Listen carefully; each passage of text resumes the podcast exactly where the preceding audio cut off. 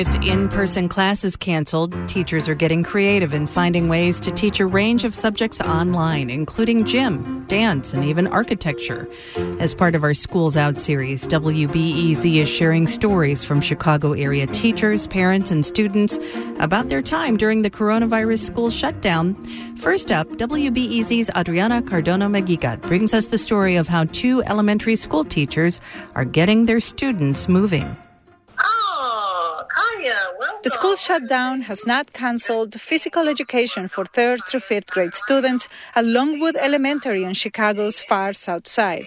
Every morning, PE teacher Tamara Somerville is waiting for them in her living room. I need to see some faces. Chloe, turn the camera around. Somerville is having them play a girls versus boys game. Competitive Uno. Whenever I pull a red number, everybody's going to do squat. Whenever I pull a blue number, everybody's going to do jump and shoot. They do sit ups, crunches. Some look sleepy, others are doing the workouts. Chill out. Five, don't sit down, though. Six. Somerville normally has about 400 students in 16 different classes. She now teaches a combined class that had very few students at first. Her numbers have been going up. Oh, my goodness. 102 participants. At the end of the session, students get unmuted. They're able to say hi to friends. Somerville sends everyone to the next class, dance, where teacher Kriana Fobbs is waiting. She starts with a warm up.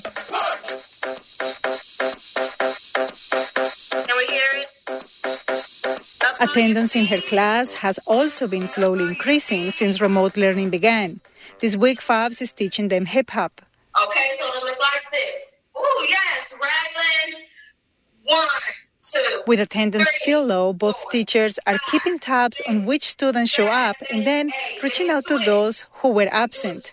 For now, Fobbs is happy her online talent show went from very few students last week to now having a wait list. Both teachers hope by being there every day at the same time, students will develop a new sense of structure while staying physically fit.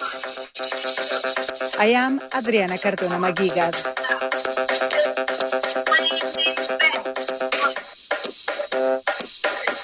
And I'm Susie An. Before the stay at home order, students in Jason Baumstein's architecture class were learning about creating a common space.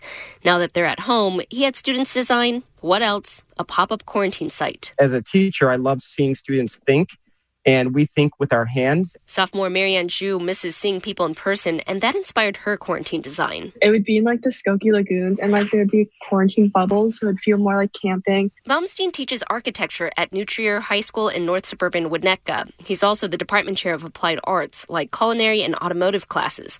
These lessons are usually hands on and very much set in the lab or studio setting. But everyone has had to adapt, like the automotive teacher who Baumstein says has set up his e class in his garage and backyard. They will go live and they'll take apart and, and look at different uh, cars that he has in his fleet or motorcycles. Zhu says the abrupt shift to being at home is making her appreciate what she had at school, like high end software and modeling materials. And like we have 3D printers, and so we can just like walk in and out of like the different materials and the different uh, mediums with which we can express our creativity. But now we're very limited to what we have at home. For sophomore Laura Jacobson, that's pretty much cardboard boxes. I put together a little house for my sister because she recently got hermit crabs. So they've got a little bit of a hut. Baumstein says it's great to see students staying engaged and getting creative at home. That's lifelong learning, taking what you have and uh, your passion and being able to, you know, apply it. Susie An WBEZ News.